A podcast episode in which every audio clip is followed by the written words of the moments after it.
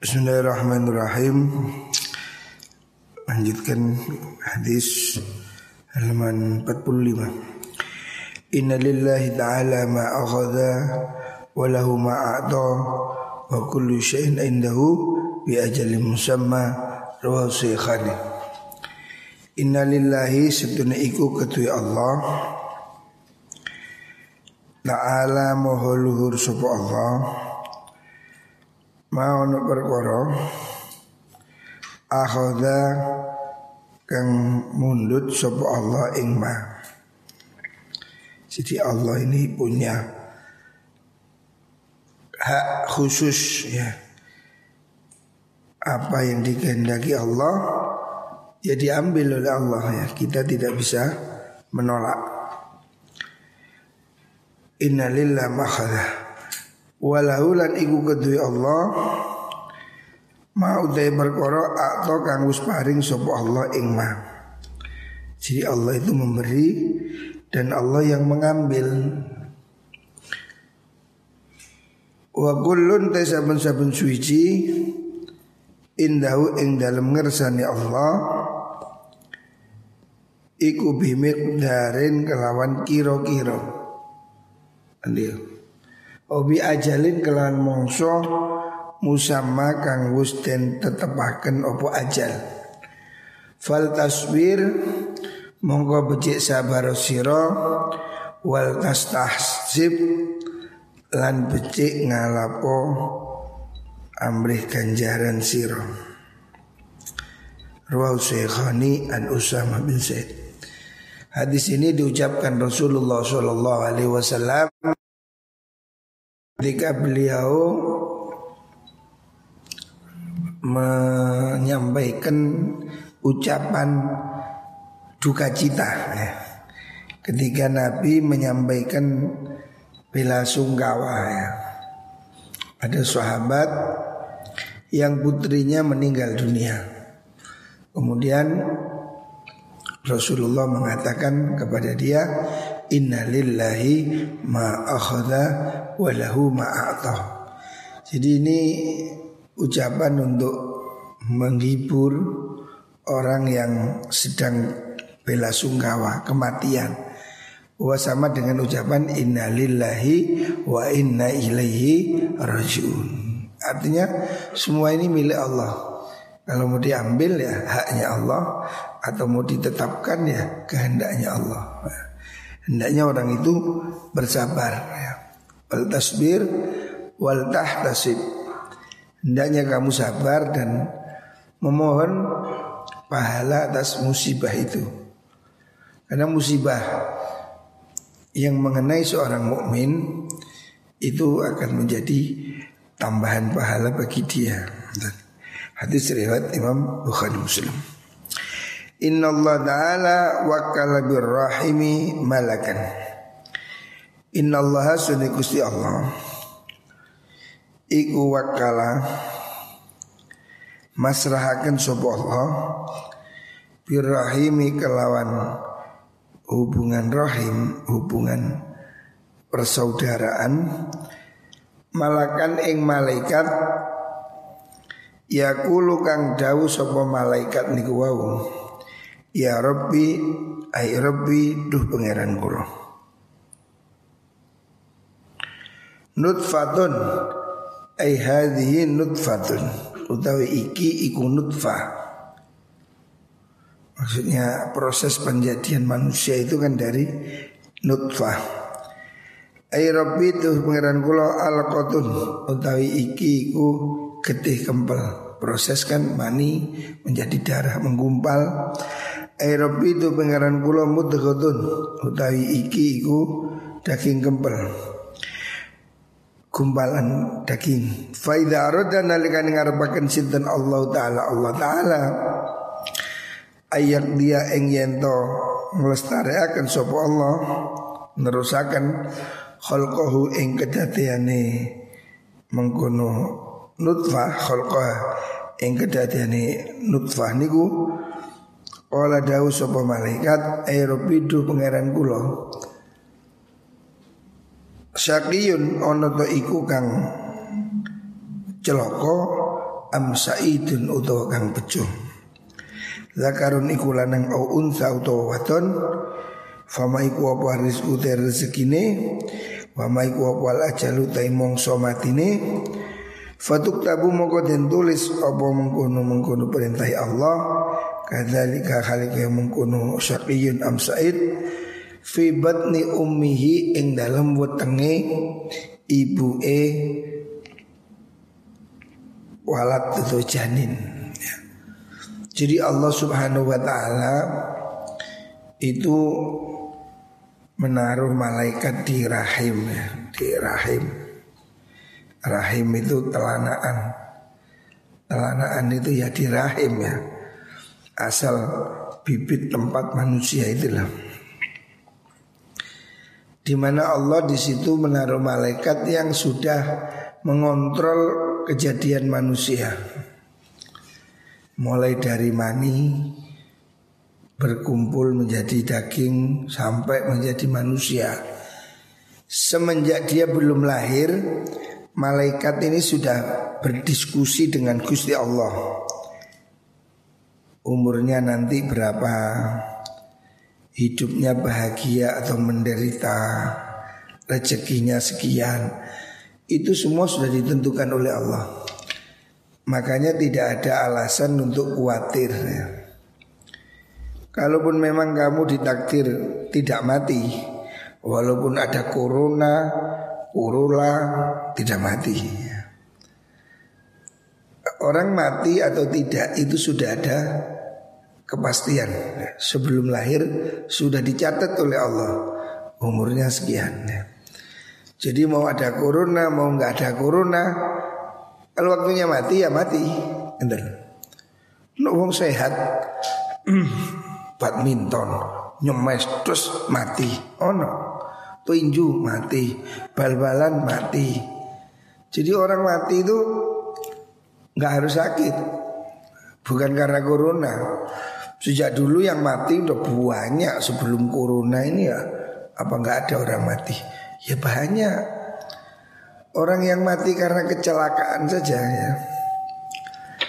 Karena korban kecelakaan lalu lintas. Itu 400 ribu setiap tahun.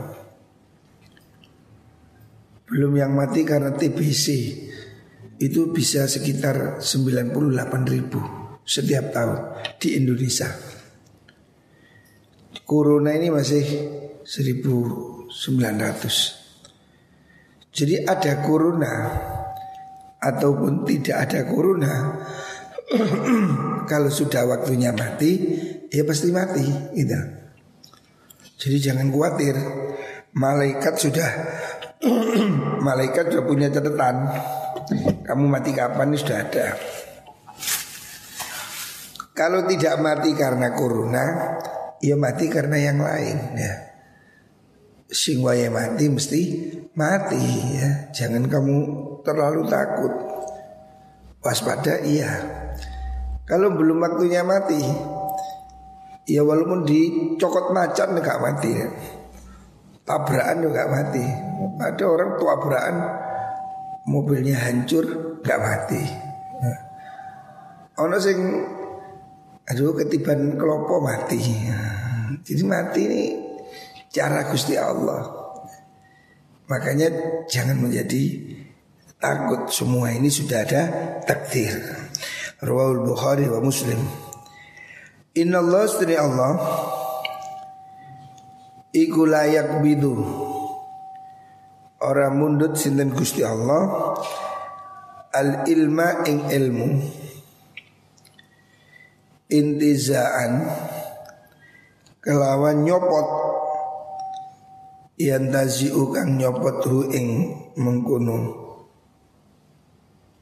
Allah ing ilmu minal ibadi sanging piro-piro kawula. Gusti Allah itu tidak mengambil ilmu dengan cara dicepot Orang pinter dicepot jadi goblok. Tidak begitu. Caranya Walakin yakbidu tapi ini mundut sinten Allah al ilma ing ilmu biqabdil ulama kelawan mundut para ulama. Jadi cara Allah mengambil itu ulamanya mati satu-satu. Hari ini kita sudah ditinggal banyak kiai-kiai sepuh ya. atau tidak sepuh. Banyak orang yang sudah meninggal. Ya. Itu cara Allah mengambil ulama. Ya. Hatta dalam yubki singgol nalikani orang netepaken sinten Allah aliman ing wong alim kalau nanti suatu saat orang alim sudah habis, mati semua, ittakhadha. Monggo ngalap sinten annasu menungso? Ruusan ing pira-pira pimpinan juhalan pira-pira kang budu-budu karena yang pinter mati akhirnya sing goblok-goblok jadi kiai. Hari ini kan udah banyak ini. Di TV dagelan-dagelan jadi ustadz. Nah, ngartis-ngartis tiba-tiba ngustad. Nah, ini banyak ini fenomena begini. Bahkan ada yang bekasnya artis film panas jadi ustazah. Nah, ini ilmunya nggak cukup ya. Ini bahaya. Kalau sudah pemimpinnya bodoh, kalau sudah ulamanya goblok, wah ini akan sangat berpengaruh. Fasuilu mongko den takoni sapa mengkono mengkono ruasa Fa'aftau mongko paring fatwa sapa ruasa bi ghairi ilmin kelawan tanpa ilmu. Akibat nanti zaman akhir orang pinternya mati sedikit-sedikit habis lama-lama tinggal sing goblok-goblok dok. Jadi kiai sing goblok iku wis bahaya nih. Fa'aftau mongko paring fatwa sopo mengkono juhal bi ilmin kelawan tanpa ilmu. Karena sing bodoh jadi kiai. Ya ini rotok bodoh mati. Muridnya tambah bodoh mati. Dua murid mana bodoh nemen mati. Muridnya mana budu nih budu dari kiai. Wah ini gawat ya. Akhirnya dia jawabnya ngawur. Faaf tahu paring fatwa sopo juhal bighairi ilmin kan tanpa ilmu. Akhirnya mereka ini akan jadi kiai tapi tanpa ilmu. Hanya modal penampilan. Nah ini yang menyebabkan dunia kisruh ini. Akhirnya ada terorisme, apa itu kekerasan ya. Karena mereka ngajinya cetek Sehingga menerangkan sesuatu mungkin tidak benar ya. Menyebabkan orang lain ini tersesat. Ini bahaya ya Nah ini fenomena ini sudah terlihat Hari ini kita melihat orang-orang ini semakin kualitas menurun ya. Guru kan murid, muridnya kurang, tambah kurang, tambah kurang. Nah ini yang akan ditakutkan oleh Rasulullah Sallallahu Alaihi Wasallam. Kalau sudah kiai-kiainya ini habis, menggantinya bodoh-bodoh, anak kiai gak iso ngaji, loh ini berat ya. Fa'aftau ilmin Zaman ini sudah terjadi ya. Rasulullah Shallallahu Alaihi Wasallam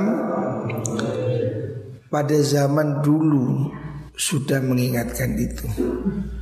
Dan pada masa ulama semacam kodiyat ya, Beliau sudah mengatakan ini terjadi Apalagi hari ini ya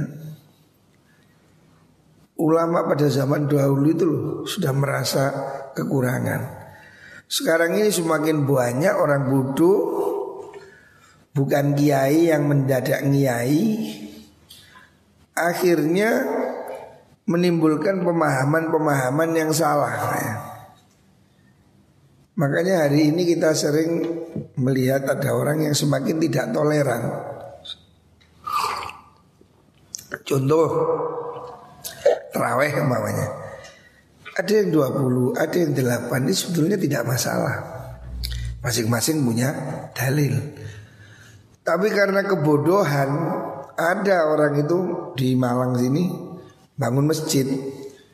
Masyarakat NU dia kekeh nggak boleh terawih 20 harus 8 loh maunya apa? Kok nggak boleh? Mestinya ya silahkan lah yang terawih 8 monggo. Pulang dulu terus yang 20 nambah kan selesai. Nggak perlu apa mokong-mokong gitu Nah itu salah satunya karena kurangnya ilmu. Mungkin dia menganggap Terawih 20 bid'ah. Wa kullu bid'atin dolala Wa kullu dolalatin finar Ini hadis paling populer ini. Wahabrat wahabrat ini. Hafalnya cuma itu dok. Akhirnya ini bid'ah, ini bid'ah, ini bid'ah. Ya akhirnya terus ya numpak unta. Bid'ah ngapain Handphone ini bid'ah YouTube bintang. Terus apa? Ya numpak unta.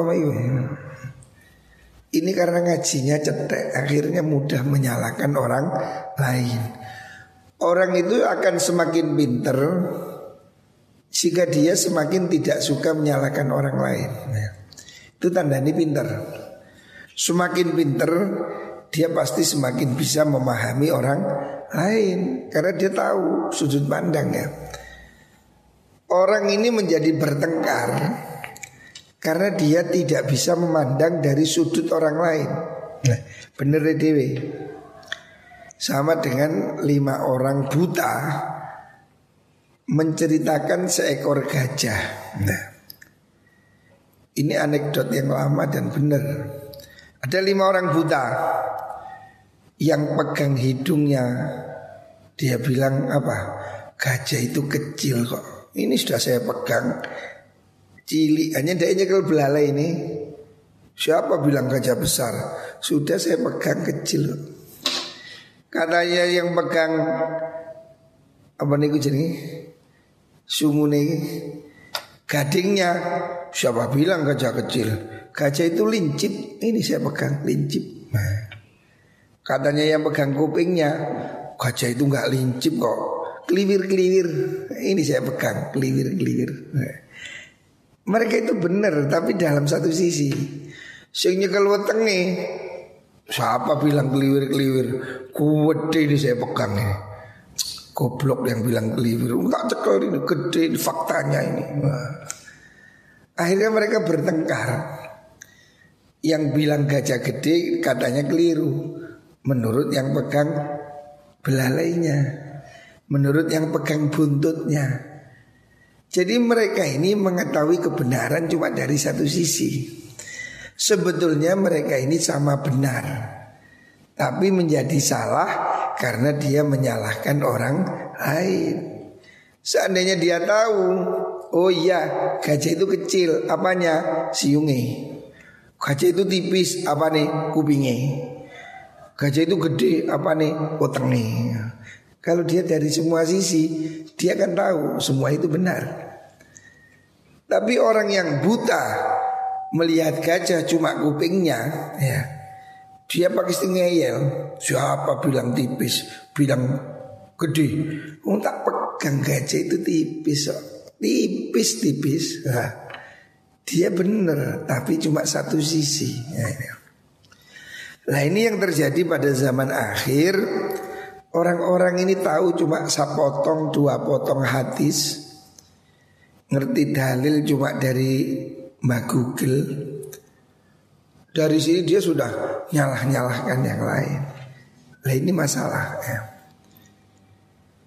Seandainya dia itu tahu lebih banyak Pasti dia akan tahu Dan tidak akan mudah maki orang lain. Contoh Di Mana itu Jawa Tengah Sulu. Ada orang menafs ini halal itu halal Kodok halal. Bagi orang yang tahu Ya biasa itu ada pendapatnya memang. Tapi kalau menurut Fathul Qorib Uh haram itu. Gimana itu? Nah, Ya karena menurut Fathul Qorib Coba dibuka kitab yang lain Madhaibul Arba'ah Oh memang ada. Jangankan bekecot Anjing itu ada yang menghalalkan. Ya itu pendapat ulama macam-macam ya. Kalau orang itu tahu Ya dia akan memahami Oh iya begini gitu. Makanya ada ucapan Ida urifas sabab Zalal ajab Sesuatu itu kalau kelihatan sebabnya Pasti tidak aneh Kamu lihat sulapan Oh eh boy kok bisa ya Kepala diketok Kok bisa Setelah kamu tahu triknya Oh ternyata itu tipuan Sulap itu kan kelihatan hebat kalau tidak tahu rahasianya. Begitu tahu rahasianya, kok topi bisa keluar burung? Oh ternyata ada begininya. Nah, orang tidak memahami itunya sehingga gawoan, kumunan. Nah, nah, nah. Rawal Bukhari wa Muslim. Jadi kalau ada kematian ulama ini harus kita bersedih ya. Karena ilmunya ikut di bawah. Makanya hari ini di musim pandemi ini yang ditakutkan itu orang tua-tua. Kalau anak-anak muda kamu ini santri mungkin daya tahan tubuhnya masih bagus. Kalaupun kena corona kamu mungkin tidak fatal. Ya paling pusing sesek satu hari empat hari sembuh. Karena corona ini bisa seperti flu. Tapi bagi orang yang tua, bagi orang yang sepuh, bisa membuat fatal. Makanya sekarang ini ya karena masih pandemi, kita ini ngurangi salaman. Nah, sementara saya nggak salaman. Sebab apa? Gue kon marinya kelumbelmu salaman. Nah, ini kan ini kape nular kape. Situ marinya ke itu salaman. Mari salaman. Ini, nah, ini bahaya. Ya. Yang harus dijaga itu yang orang tua. Orang umur 60 tahun ini harus hati-hati ya. Kasus-kasus yang fatal itu orang-orang tua. Kalau anak-anak muda, kamu asal sehat, olahraga, insya Allah kena virus pun tidak apa-apa. Makanya kamu ini saya minta setiap hari santri ini supaya olahraga. Bengi turu oleh bengi ya. Ngantuk-ngantuk oleh bengi gak turu. Semprotan adalah. Jadi semprot ya. Malam kamu tidur. Kalau kamu malam tidur, pagi pasti melek. Itu sudah rumus lah. Tidak ada orang tidur 24 jam. Kenapa kamu pagi itu ngantuk? Karena malam hari tidak tidur. Jadi kamu harus mengendalikan dirimu sendiri. Kepingino sembahyang subuh jamaah nih loh. Dalilnya jelas Rasulullah Shallallahu Alaihi Wasallam hadis Sahih riwayat Imam Muslim Man sholal isya fi jama'atin Faka'anna maqama nisfal lail Siapa orang sholat jamaah Isya Pahalanya sama dengan tahajud setengah malam Wa man shalla subha fi jama'atin faka'anna maqala qamal lailah kullah. Siapa orang jamaah subuh itu seperti tahajud semalam suntuk. Makanya kamu malam hari gak usah tangi gak apa Kalau kamu belum mampu tahajud minimal jamaah subuh aja sudah. Di jamaah subuh ini lebih penting ya. Maka saya ini dulu waktu mondok sama ayah saya itu ditanyai soal itu. Non subuh jamaah apa Ayah saya begitu. Jadi ayah saya tidak tanya kamu ngajinya sampai di mana, enggak. Pertama kali saya pulang dari pondok yang ditanyakan ayah saya itu kan jamaah subuh apa Seperti itu. Karena beliau-beliau ini ngaji ini bener. Ngaji ini kitab bidayah. Ayah saya ini ngaji yang kitab bidayah Kakek saya ngajarnya kitab bidayah. Penting ya kitab bidayahnya. Orang itu hidupnya diukur dengan kitab bidayah itu Kalau kamu bisa ngamalkan kitab bidayah Berarti kamu dapat hidayah ya. Maka disebut dengan kitab bidayah itu hidayah Starting hidayah Ya kitab bidayah itu Lah apa yang diajarkan kitab bidayah itu? Pertama kali yang diajarkan di kitab bidayah itu ya tentang bangun pagi. Bagaimana kamu bangun sebelum subuh, sholat tahajud, jamaah subuh, itu loh ajarannya kita bidayah. Hidayah yang pertama itu di situ. Maka disebut dengan bidayatul hidayah. Permulaan hidayah ya. Kalau kamu tidak bisa ngamalkan kitab bidayah ini, berarti kamu jauh dari hidayah ya. Hidayah yang pertama yang diajarkan kitab Imam Ghazali dalam kitab Bidayah ya ajaran bangun pagi itu. Kamu lihat kitab Bidayah itu. Pertama niat, kedua bangun pagi. Makanya malam ini saya minta jangan keluyuran ya. Wis lah bengi wis sudah nandindi turu. Nah, turu. Habis isak tidur. Bagaimana kamu bangun jam 3 bangun tahajud, baca Quran, luar biasa. Ayah saya dulu ini mengajarkan begitu. Kata almarhum ayah saya itu bohong ya, bohong, menipu. Siapa orang mengaku cinta pada Allah tapi malam hari tidak bangun. Itu kata ayah saya bohong. Orang cinta itu pasti senang berdua. Ya, berdua dengan Allah itu ya tahajud itu. Ya. Terus jamaah subuh ini amalannya orang tua-tua kita dulu. Ayah saya, kakek saya, semuanya itu ajarannya. Makanya dulu saya di pondok ini kepingin sholat subuh, tidur di serambi saya itu. Karena teman saya sak kamar nggak ada yang sholat subuh. Jadi di Lirboyo teman saya sak kamar itu tidak ada yang sholat subuh, hampir 100%. Karena apa? Ya kamarnya buahnya, anak tidur di kamar nggak ada yang bangunkan. Makanya saya berusaha karena ayah saya itu me, menyuruh saya jamaah subuh. Saya itu tidur di serambi, di bawahnya jidor. Tahu jidor? Beduk ya. Jadi saya tidur di bawahnya beduk itu. Bahkan kadang pendungnya tak kayak tak kayak bantal, pendungnya gede. Pendungnya tak ambil tak kayak turun. Nah kalau jam pagi setengah empat kan ditabuh Pendungnya digolei, nanti pendungnya dijoko aku tangi. Memang tak sengaja, tak kayak bantal supaya aku digugah. Kan pendungnya tak pakai bantal sama saya. Jadi kamu harus mengusahakan dirimu sendiri ya. Jangan mengandalkan orang lain. Kamu harus punya keinginan bagaimana jamaah subuh. Ini penting sekali. Berkah. Man subha fi jama'atin fahuwa fi dhimmatillah. Siapa orang yang sholat subuh jamaah Dia dalam perlindungan Allah. Makanya ini penting ya. Saya tidak suka kalau anak-anak malam keluyuran Harus dijaga. Makanya saya kasih satpam ya Untuk mencegat anak-anak supaya tidak keluyuran. Anak di pondok ya Penyebab utama kegagalan mondok Itu keluar malam. Itu kuncinya sudah. Anak sampai terlibat pencurian. Dulu ada di sini nih, anaknya kiai. Bapaknya itu Suriah. Anaknya terlibat pencurian. Saya itu heran, masya Allah, masuk anak kiai nyolong. Setelah saya urus, kenapa kok sampai begini? Ya itu kasusnya. Kalau habis isya, dia nyelundung keluar ke pasar. Di pasar kan ya ngobrol Ngobrol kan gak enak kalau gak ngopi. Ngopi kan perlu rokok.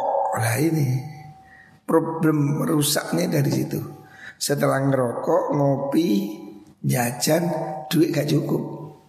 Akhirnya nyuri. Ini kasus-kasus anak di pondok rusak ini gara-gara itu.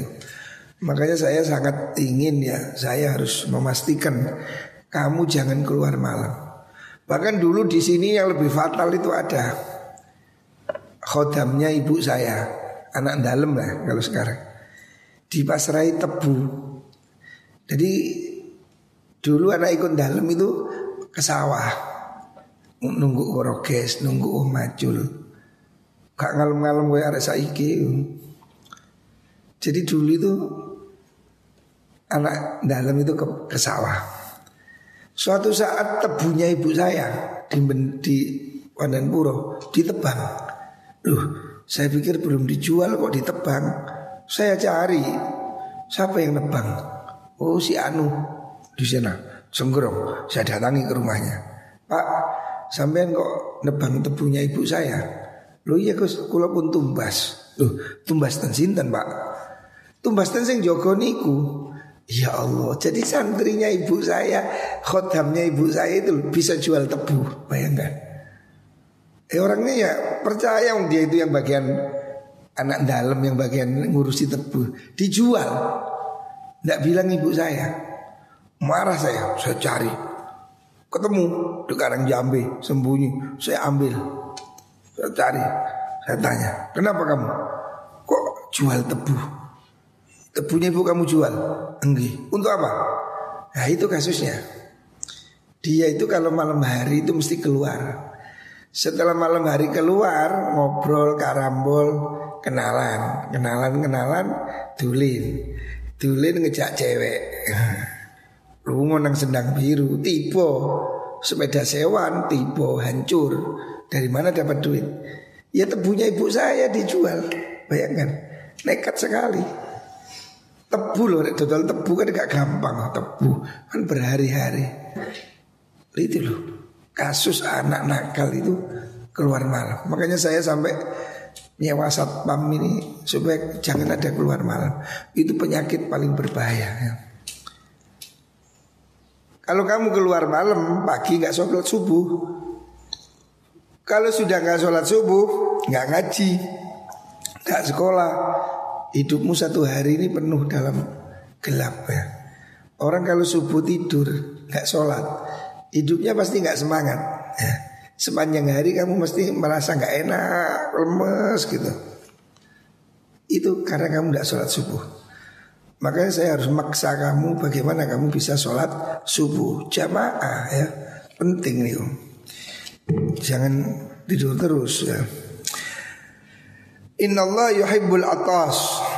Inna Allah sedini Allah iku yuhibbu demen sapa Allah al atasa ing wong kang wahing utos. Maksudnya orang wahing ini menurut penelitian hari ini ya bersin itu proses tubuh menolak virus ya. makanya kamu kalau mau flu itu kan bersin karena tubuhmu itu berusaha melawan mengeluarkan penyakit dari tubuh makanya kalau bersin harus ditutup karena apa virus-virus ini keluar kalau bersin itu penyakit dari tubuhmu keluar jadi tubuhmu itu melawan secara alami bersin Makanya kalau kamu kalau ini ada sehat terus kena sesuatu bersin. Bersin ini proses tubuh melawan supaya mengeluarkan penyakit. Jadi kalau kamu bersin ini di dalamnya ini banyak virus-virus ya. Makanya hari ini semua suruh pakai masker itu. Kenapa? Supaya kalau kamu bersin jangan sampai mengenai orang lain. Jadi hari ini kita gerakan pakai masker. Ini nanti masker itu siapa ngantuk ya? Pakai masker. Kenapa? Supaya kita jangan sampai menyakiti orang lain. Dan kamu jangan kena orang lain. Kita pakai masker itu supaya tidak kena orang lain dan tidak menularkan kepada orang lain. Makanya saya minta ini semua santri ini ngaji pakai masker ya. Jamaah perlu pakai masker. Kalau bisa pakai sejedah baru ya. Kalau nggak ada sejedah minimal pakai masker. Karena saya takut karpetnya ini mungkin ada yang kena virus. Makanya harus pakai sejedah atau pakai masker. Ini ikhtiar ya, usaha. Selanjutnya pasrah pada Gusti Allah. Wa yakrahulan sengit sapa Allah astasa ubah ing kelangopan. Gusti Allah nggak suka kelangopan. Kenapa? Kelangopan ini karena tanda ini wong kakean mangan. Mari mangan warak, wah menguap. Wah. Perutnya produksi nguap. Wah, jadi nguap ini kalau nggak ngantuk ya karena warken. Nah, orang banyak makan ngantuan. Faida atau sana likani wahing sopahadukum salah suci sirokabe Wa hamidalan muji sapa wong Allah ing Allah karena mengkono iku hakon hak. Ala kulli muslimin maksudnya hak niku wajib. Ala kulli muslimin ing atas saben wong Islam. Sami akan ngrungu sapa muslim.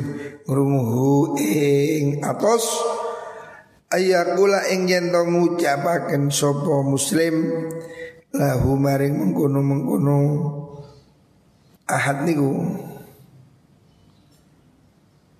Yarhamukallah yang mengucap yarhamukallah ya. Ini wajib hukumnya Tapi fardu kifayah ya. Sekolongan ulama mengatakan wajib ini fardu kifayah. Tapi ada yang mengatakan itu sunnah Sunnah adab ya Kalau ada orang bersin Konjomu wahai Hayum Maka dia harus mengucapkan apa? Alhamdulillah Bersyukur Wahing itu membuat dia sehat Lah kalau ada orang wahing berhamdulillah Kamu harus mengucapkan apa? Yarhamukallah Semoga Allah merahmati kamu ya. Ini adab umat Islam Hukumnya bagaimana itu? Ada yang mengatakan wajib fardu kifayah Ada yang mengatakan itu sunnah ya di sini makanya bahasanya hakun, hakon, wajib ya. Amat tasa ubu anapun utawi kelangopan Iku fa inna ma huwa angin pestine utawi mengkono asaub Iku minas syaitoni sangking setan Tapi harus diberi catatan ya Catatannya apa? Wahing tadi bukan karena flu. Lek flu ya mesti wahing-wahing. Wahing, wahing aja flu ya. Wahing yang disukai Allah tadi itu wahing yang bukan flu ya. Lek flu ya ya virus ya diobati. Aku tak flu aja wahing jadi senengi Gusti Allah. Mboten niku. Wa idza tata'abalan nalikane kelangopan sapa hadukum salah suci sira kabeh falyaruddahu mongko becik nolak menahan sapa wong ing tasaub mastafa asla kini kuwasa sapa ahad. Fa inna hadakum sedhe salah sujur kabeh ku idza tasaaba nalikane napa niku wau? Kelangopan sapa ahad. Dohi kamu guyu minhu sangi ahad sapa syaitanu setan jadi kalau kamu itu angop supaya ditutup ya Ojo anggap anggap koyo kate nguntal kapal. Wah, muni kuak, jangan ya. Itu ditertawakan setan. Kalau angop hendaknya ditutup. Ah. Ojo di ngarepe wong mulu anggap ini. Tutupan. Ya. Sopan santun. Begitu juga kalau wahing. Kalau bersin jangan dilempar ke orang itu penyakit ya usahakan ditutup kalau ada pakai sapu tangan kalau nggak ada pakai sikut hmm. Hmm. atau pakai baju hmm.